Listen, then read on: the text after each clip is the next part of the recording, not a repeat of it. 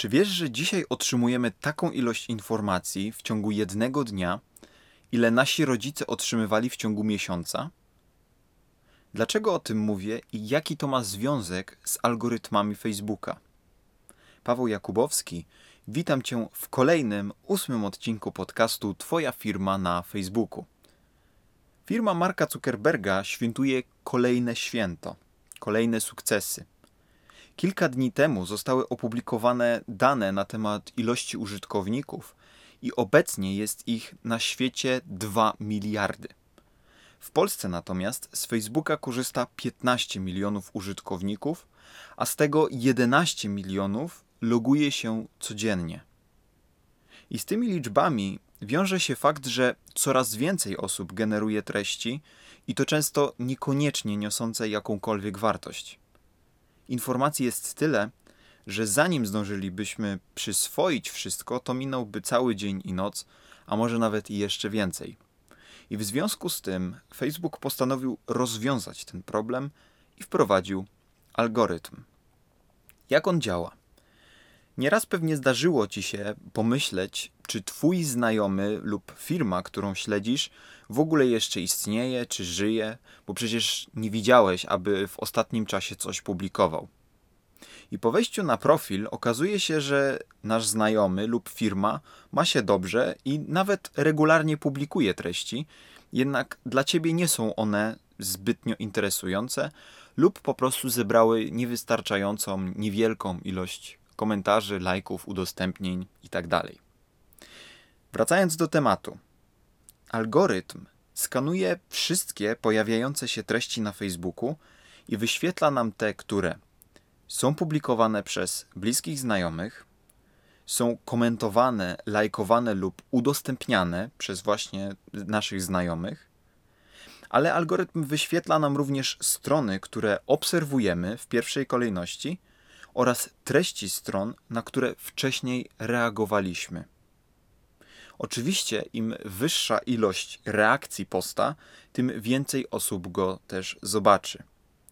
I my, jako osoby prowadzące komunikację na Facebooku, musimy się naprawdę nieźle napocić, aby treści wyświetlały się jak najszerszej publice.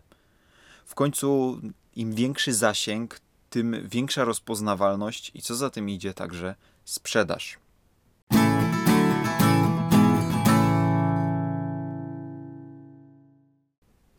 Jak w takim razie można oszukać algorytm i zwiększyć za darmo swoje zasięgi?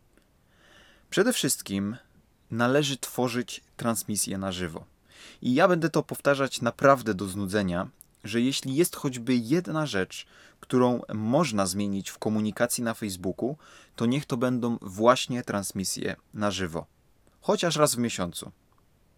Algorytm jest dla tej formy dużo bardziej łaskawszy niż w stosunku do linków, e, grafik itd. Tak I zwróciłeś pewnie uwagę, że przy przeglądaniu tablicy w pierwszej kolejności pojawiają się posty śledzonych stron oraz właśnie transmisje na żywo.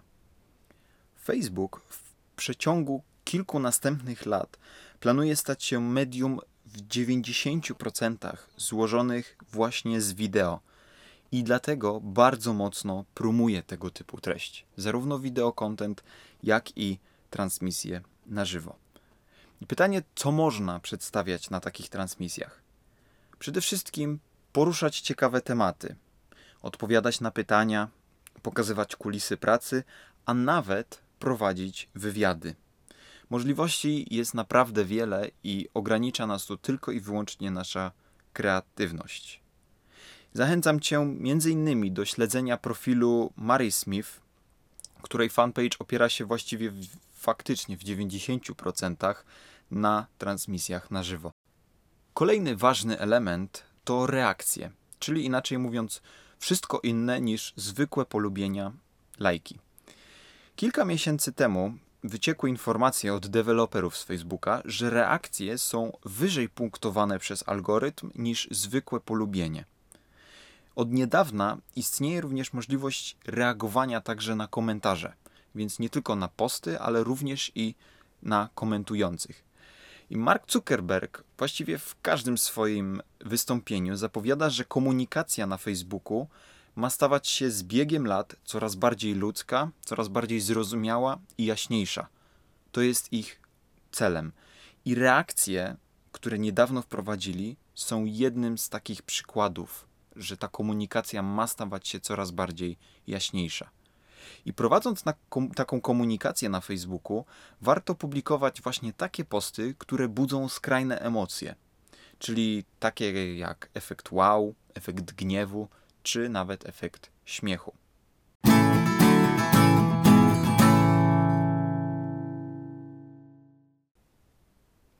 Ok, powiedzmy, że prowadzimy transmisję na żywo i publikujemy treści, które budzą skrajne emocje. Zasięgi faktycznie się podwyższyły, ale wciąż nie jest to efekt, o który nam chodziło. Co możemy jeszcze zrobić, aby oszukać ten algorytm Facebooka? Możemy tworzyć tak zwane live reactions, czyli właśnie połączenie transmisji na żywo z reakcjami. Polegają one na głosowaniu właśnie poprzez reakcje. Na przykład zbliża się finał Ligi Mistrzów, więc stacje telewizyjne publikują transmisję na żywo w postaci zdjęcia z dwoma herbami klubów. I pod każdym herbem jest inna reakcja. A zadaniem użytkowników jest wskazanie, który z zespołów według nich wygra. I swego czasu takie działania były niestety zabronione przez regulamin Facebooka, bo faktycznie tworzenie live reactions typu co wolisz, róże czy tulipany nie ma większego sensu. W przypadku live reactions naprawdę trzeba wykazać się większą kreatywnością. Innym ciekawym sposobem na oszukanie algorytmu i zwiększanie takiego zasięgu jest prowadzenie dialogu z fanami. Media społecznościowe to jedyne narzędzie marketingowe, gdzie rozmowa z fanami czy klientami jest tak prosta.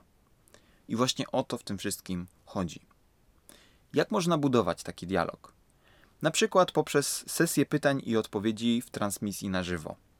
Jednak tutaj muszę uczulić, ponieważ żeby to miało sens, to musimy mieć grono wiernych fanów, którzy będą nas oglądać i którzy wiemy, że będą komentować. Bo bez sensu jest prowadzenie transmisji na żywo dla ludzi, którzy nie komentują, którzy nie zadają pytań i tak dalej. Po prostu wyjdziemy na błaznów.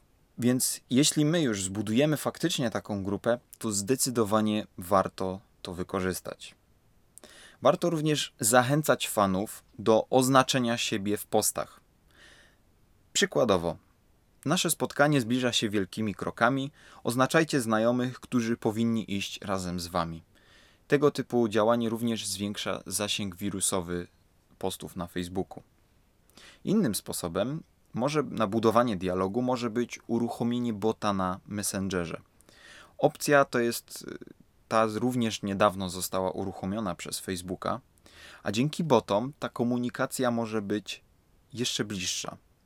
Świetnie chociażby wykorzystał to suchar codzienny, który codziennie lub raz w tygodniu wysyła porcję sucharów na Messengera. Pizza Hut natomiast bodajże kilka dni temu uruchomiła możliwość zamówienia jedzenia przez Messengera. Tak więc widzimy, w jakim kierunku to wszystko idzie. Zdecydowanie warto taki bot włączyć, chociażby ze względu na to, że wciąż niewiele firm go posiada, dzięki czemu zyskamy przewagę nad konkurencją. Zastanawiacie się pewnie, co z konkursami, bo przecież one również świetnie budują zasięgi i swego czasu były bardzo popularne. Oczywiście zgadzam się z tym, jednak jest pewne ale. Konkursy muszą w sposób ciekawy angażować fanów. Na przykład wymyśl hasło na koszulkę lub zrób ciekawe zdjęcie w naszej restauracji. Robienie konkursów na zasadzie udostępnij lub polub nie ma najmniejszego sensu. Z dwóch powodów. Po pierwsze, zyskujemy w ten sposób fanów, którzy właściwie niekoniecznie są zainteresowani naszą firmą, a po drugie, narażamy się na tak zwanych łowców nagród, czyli osoby, którzy udostępnią wszystko, byleby tylko zgarnąć nagrodę. Czy warto takich fanów mieć w swojej społeczności? Według mnie nie. Dlatego, jeżeli tworzymy konkursy, również wykażmy się kreatywnością, aby nasi użytkownicy musieli zrobić coś więcej niż tylko polubić czy udostępnić post. To już wszystko w dzisiejszym odcinku podcastu. Pamiętajcie, że w mediach społecznościowych niezwykle liczy się kreatywność, ponieważ posty, które już były gdzieś widziane, mniej będą przykuwać uwagę. Oczywiście wartościowy content również zawsze się obroni, dlatego jeśli tworzysz taki content, to nie przejmuj się zasięgami, ponieważ on z biegiem czasu będzie rósł. Tymczasem my słyszymy się już za dwa tygodnie w kolejnym odcinku Twoja firma na Facebooku, na którym poruszę temat tego, ile powinno być postów w tygodniu i ile przeznaczyć pieniędzy na reklamy. Do usłyszenia.